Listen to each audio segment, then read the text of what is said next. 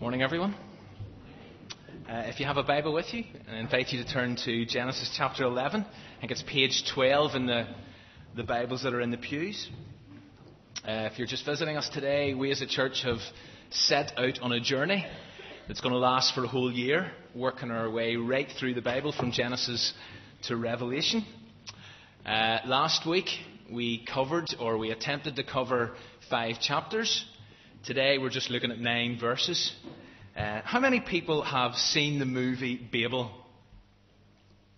Okay, quite a few, which uh, stars Brad Pitt and Cate Blanchett. It's released in 2007, and I can remember sitting in Donegal watching it with a few friends. And the reason I remember it was because I found it incredibly confusing.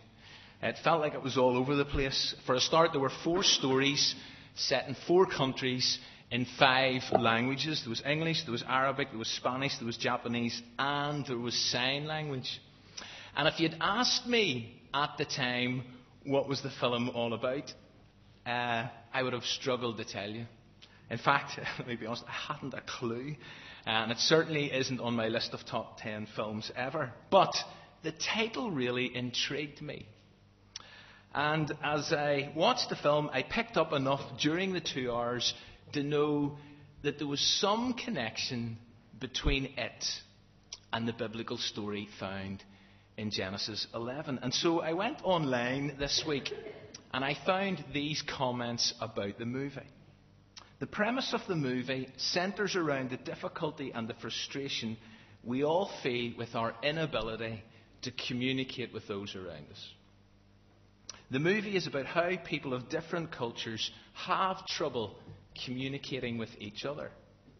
The different stories in the movie revolve around language barriers and the difficulties that those language barriers cause. And as a result of reading various things, I quickly discovered that not only is the title connected, but the underlying message of the film has deeply influenced its producer, its creator, its maker. And so this morning, as part of this journey, we have come to Babel.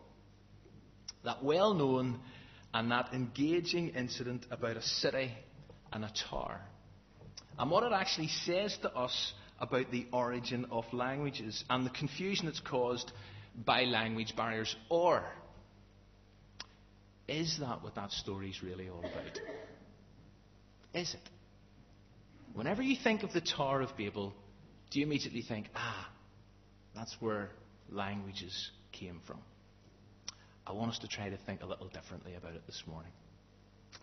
But before we read the text, I want to pick up from where we left off last week. Noah and seven others have survived, or not so much survived, rather, they have been rescued from the flood that has totally wiped out every other living thing from the face of the earth. And Noah worships as he should. And then God blesses him, plus his three sons. And God then reissues a mandate that he had first given to Noah. And here it is Be fruitful and increase in number and fill the earth. And alongside that, God gives these two words, two very important words. Never again. Never again will I destroy all living creatures as I have done, is what God said. And as he establishes this decision via an unqualified covenant, he also then offers a graphic and a breathtaking sign of that covenant a rainbow. And as we said last week, the rainbow was given to remind God of his covenant. Not so much to remind us, but actually the text teaches us that the reason God gave this sign was to remind him of the decision that he had taken never again to destroy all living creatures. So you could say that based on these post flood promises, that the future, in a sense, looks pretty good for all creation, for all humanity. Things are on the up. And yet, as we're about to see, it's not that long before things start to unravel and start to go wrong. And God has to step in or step down, and once again, judgment becomes a reality. So let's read the story. And as we often do here at Windsor, we'll stand for the public reading of God's Word. So let's stand together. Genesis 11, verses just 1 to 9. Now the whole world had one language and a common speech. As people moved eastward, they found a plain near Shinar and settled there. And they said to each other, Come, let's make bricks and bake them thoroughly. And they used brick instead of stone and bitumen for mortar. And then they said, Come, let us build ourselves a city with a tower that reaches to the heavens, so that we may make a name for ourselves, and not be scattered over the face of the whole earth. But the Lord came down to see the city and the tower that they were building. And the Lord said, If, as one people speaking the same language, they have been able to do this, then nothing they plan to do will be impossible for them. Come, let us go down and confuse their language so they will not understand each other. So the Lord scattered them from there over all the earth, and they stopped building the city. That is why it was called Babel, because there the Lord confused the language of the whole world, and from there the Lord scattered them over the face of the whole earth. Do grab a seat. So, how many languages are there in the world today? Who can tell me? Some of you will know the answer to this. How many languages are there, living languages, in the world today? Go on, take a guess, even if you don't know. Dorothea, you hold fire for a moment. Okay? That's very impressive, uh, Trevor. Yeah, this, this thing called the Ethnologue, which is a comprehensive reference volume that catalogues all known living languages, actually says there are 6,909 living languages. That's one language for every 862,000 people on the earth. Although I realize that many of these languages, and some of them would be classed as dialects, languages that have evolved but are still quite closely to each other. How many languages are spoken in Europe? How many languages are spoken in Europe?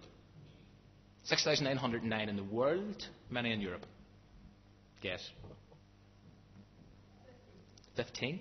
Okay. Anyone else want to hazard a guess? 1,000. 234 languages. 94% of languages are spoken by only 6% of the world's population, which tells us that there are hundreds of languages with just a few thousand or even a few hundred speakers. Now, who can tell me which language is spoken by the most people? Mandarin. 845 million speakers. English is 1 million behind Spanish, and it's at 328 million as its first, people's first language. So, as we sit here in 2011, knowing all of that, the opening verse of Genesis chapter 11 is bizarre. Now, the world had one language and a common speech. So there was no language barriers to negotiate, no difficulties in communicating, which is light years away from our context. And it says, as people moved eastward, they found a plain in Shinar, which, as the footnote in your Bible will say, that's Babylonia. And it says they settled there. And there's a real sense of relief in that word. Because you see, it's good to be settled. Or is it? Anyway, the people got their heads together and they decided to make bricks and launch this really ambitious building project. They're going to build a city with a tower. Now back in Genesis 4:17 it says Cain built a city. So this wasn't the first city. And these weren't the original urban constructionists. But clearly, they were people with skill and ability, technical skill combined with sufficient architectural and mathematical knowledge to begin such a major venture. And building a tower and building a city in and of itself wasn't the problem. Engaging, in fact, in such an exciting enterprise was incredibly creative. And therefore, you could say what they were just doing was they were just reflecting an aspect of what it meant to be made in the image of God. God was creative. They were made in His image. They were just being creative. But what is a problem is their motive. It's the reason behind building that rings the alarm bells.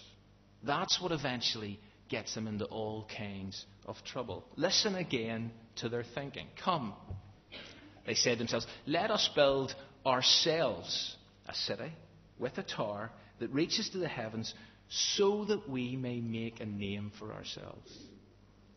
And the immediate question you got to ask is where's their reference to God?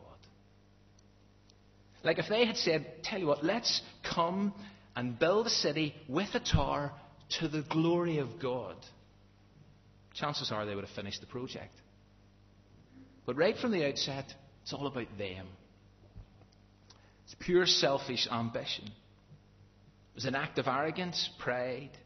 It's another attempt to achieve autonomy, to do it my way, without reference to God to depend on themselves to define who they were, to become the centre of their world, the world.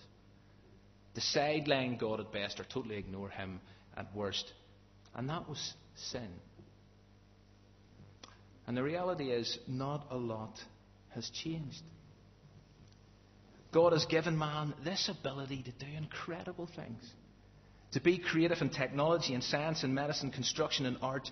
But whenever the focus of what we do and the motive behind what we do becomes about us, rather than, to quote the New Testament, whatever you do, do it all for the glory of God. Well, whenever it all becomes about me, we've got it wrong. We're out of sync and we're heading for disaster. And so there is a very real personal application and challenge here regarding what exactly is the intention of our hearts? What is the reason for doing what we do? The reason for doing all we do. And as we discovered last week, the kind of rather discomforting thing in some ways is that God knows the intention of our hearts. God sees beyond the external.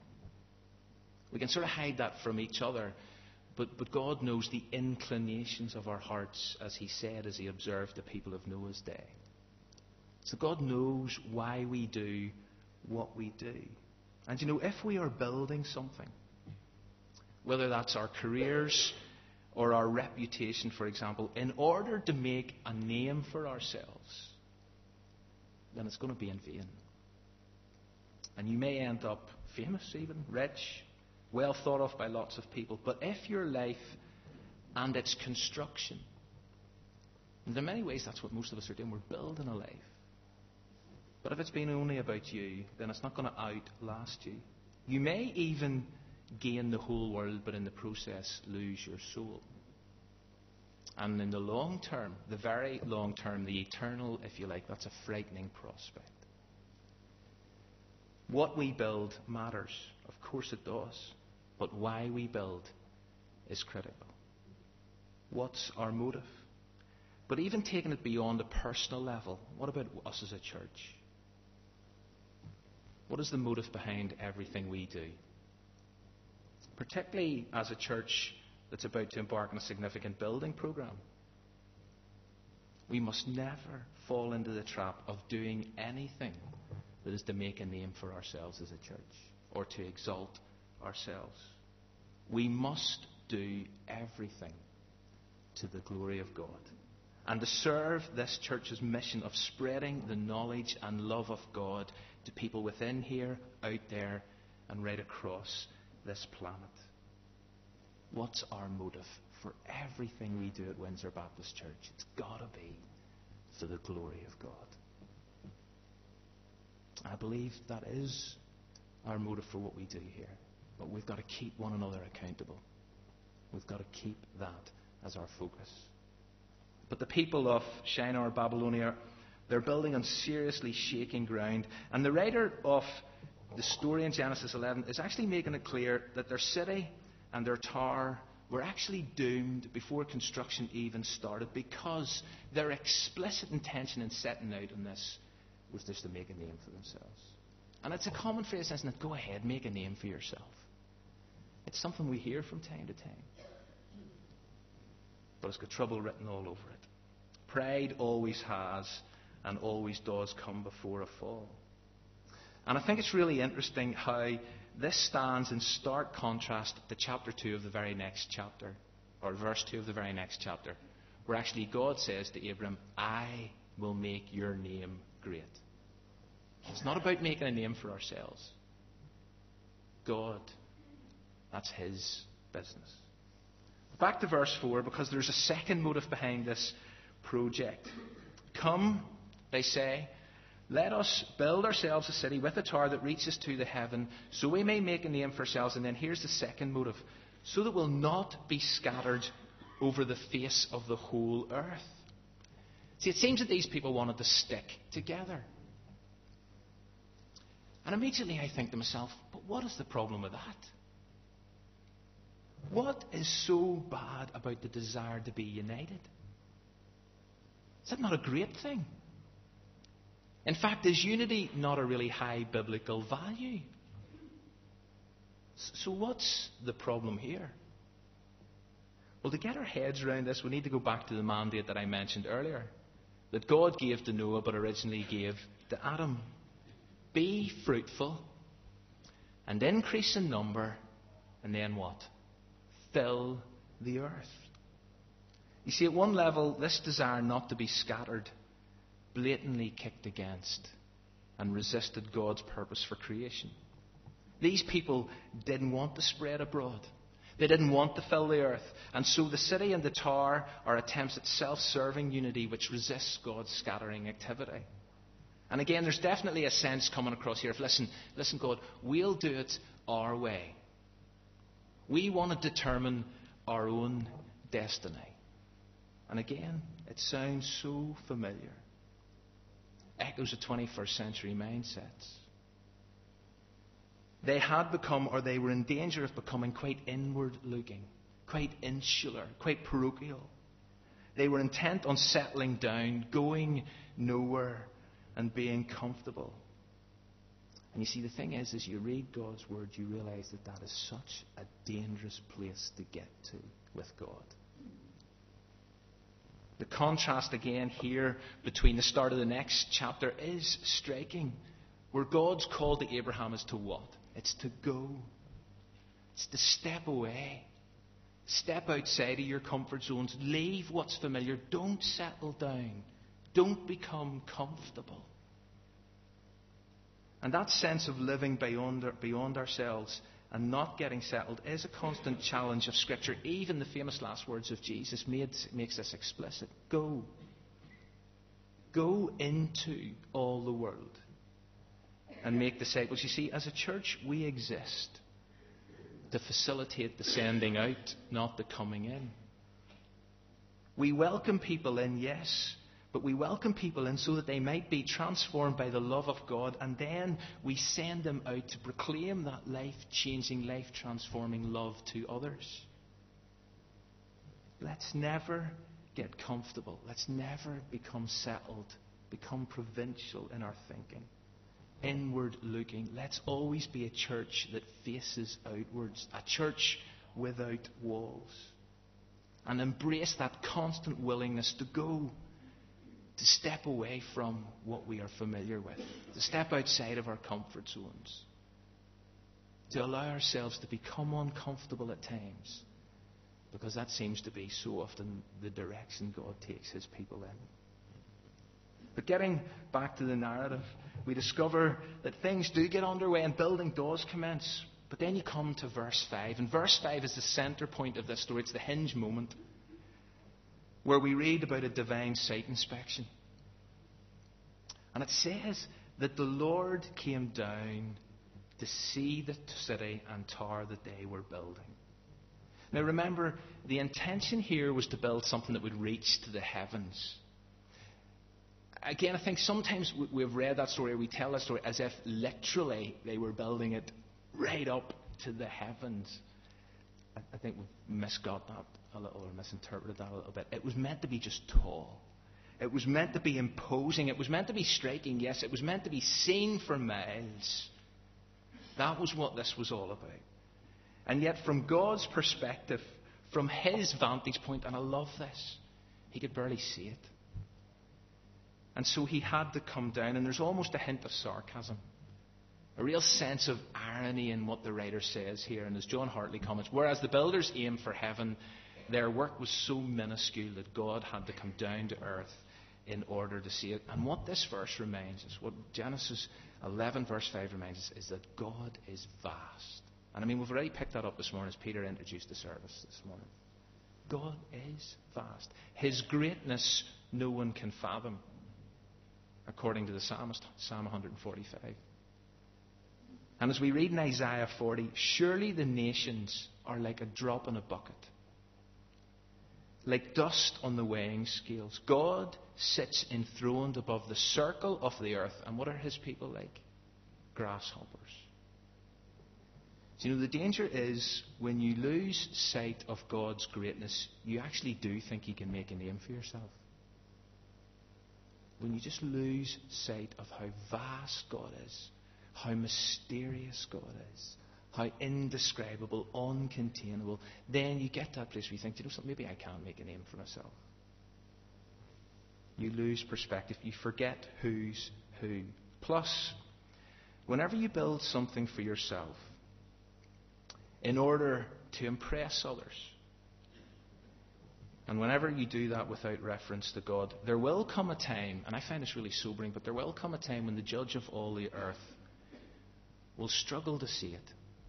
Now, I don't mean God won't be able to see what you've built and what you've stored up.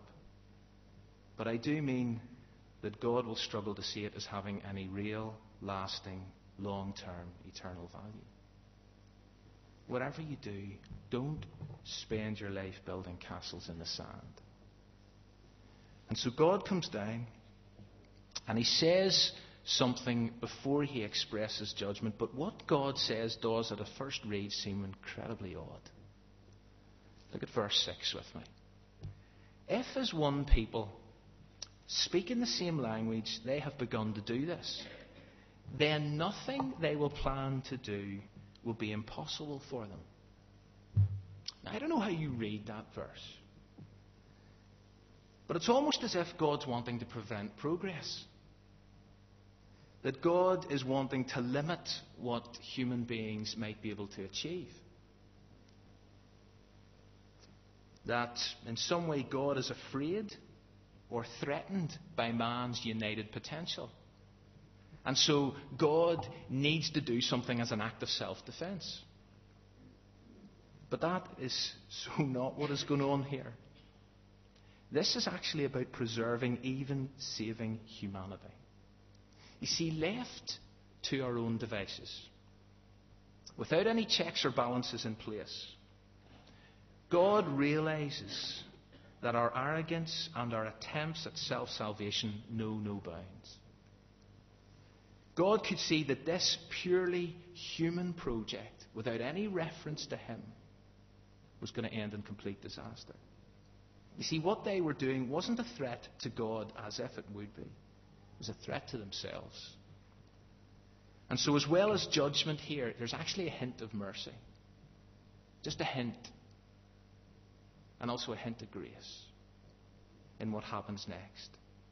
See, God could see where this was going. And God knew it wasn't pleasant. And so, in order to prevent things from getting worse, much, much worse, God actually stepped in. In other words, He stepped in to save them from themselves. And as David Atkinson comments, God's judgment in dividing this community is also a restraint. God could see what they were capable of doing, the damage that they could cause to a community and to one another, and He stepped in to save them. Do you know, man's ability to do amazing things is impressive. But without reference to God, man's ability to unite and do horrendous things is deeply distressing. And history's littered with examples. And here, God stepped in to save them from themselves.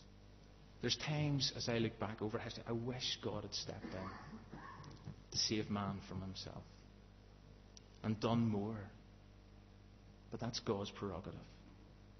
But here he stepped in. At other times, from a human perspective, he seemed to step back.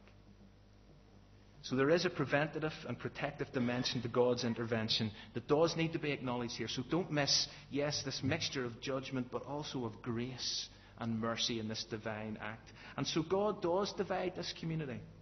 And He does it by confusing their languages. And it says, so that they do not understand each other. And I know some commentators will say it's actually it's not so much that they would not understand each other, that the actual word is really that they would not listen to one another.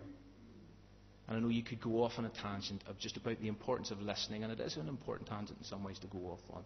That actually part of the problem and the breakdown in so many communities and societies is because we just simply do not listen to each other. It's not even that we don't understand one another, that we actually don't take time to listen to one another. And then it says God scatters them, and their worst fear comes, to, comes true one of the motives for building this was so that they wouldn't be scattered, and yet it is actually what happens. But something I just want to say as we come near the end of this is this that the scattering in Genesis 11 is often only seen as a judgment. But it's really important that we also see it as a way of God accomplishing his purposes for creation. Can I, can I, say that again? It's really important because most people think, ah, the scattering, that was judgment, purely, simply judgment. Yes and no. God wanted to fill the earth. This was Him accomplishing His purposes. We've got to be incredibly careful we don't become simplistic about the purposes of God as revealed in His Word. And then we finally come to verse 9, which is the conclusion towards which the whole narrative, in a sense, has been driving. This or that was why they called it Babel. In other words, what this whole writing has been building up to was to explain the name or the word Babel, which sounds very like a Hebrew word for mixed up and confused. And therefore, what you have here is the story of the tower of the mixed up, the confused, and the scattered. So, is this a story simply about the origin of languages? No. It is that to a certain extent, but it's actually so much more. This is a story that carries a strong and continues to carry a very strong social health warning. You see, whenever a society, any society or community, fails to live in dependence upon God, whenever we rip God out of the centre and place ourselves in His place, Whenever we try to make a name for ourselves and rely on human achievement and human power without any reference to God, whenever we determine that we're going to be the source of our own security, we're going to reach for the heavens by ourselves, then the outcome is inevitable. The outcome is a fracturing of community, a breakdown of communication, and a growing sense of isolation and confusion. And sadly, that all sounds far too familiar and depressingly reflective of where it is at today. You see, we live in a society, a nation, and a world that seems intent on building and progressing and making decisions without referring to God. And without God at the centre, it's no surprise that what we're witnessing all around us is community dysfunction. Communities falling apart. Sense of community gone, going increasingly. It's no wonder we see so much communication breakdown and this increasing sense of dislocation and disconnection and isolation and confusion. And all I can say in response to that and in response to this as I hold them together is may God have mercy on us. May God have mercy on us. And in terms of where do we go to from here in this story that we're reading together, there's a real lack of hope at the end of verse 9. A real lack of hope. And that's different from previous incidents in primeval history, or the creation narratives, as Genesis 1 to 11 are called. In the garden, Adam and Eve sinned, yes. They experienced judgment, definitely. But then God clothed them. And then God allowed them to live outside of Eden.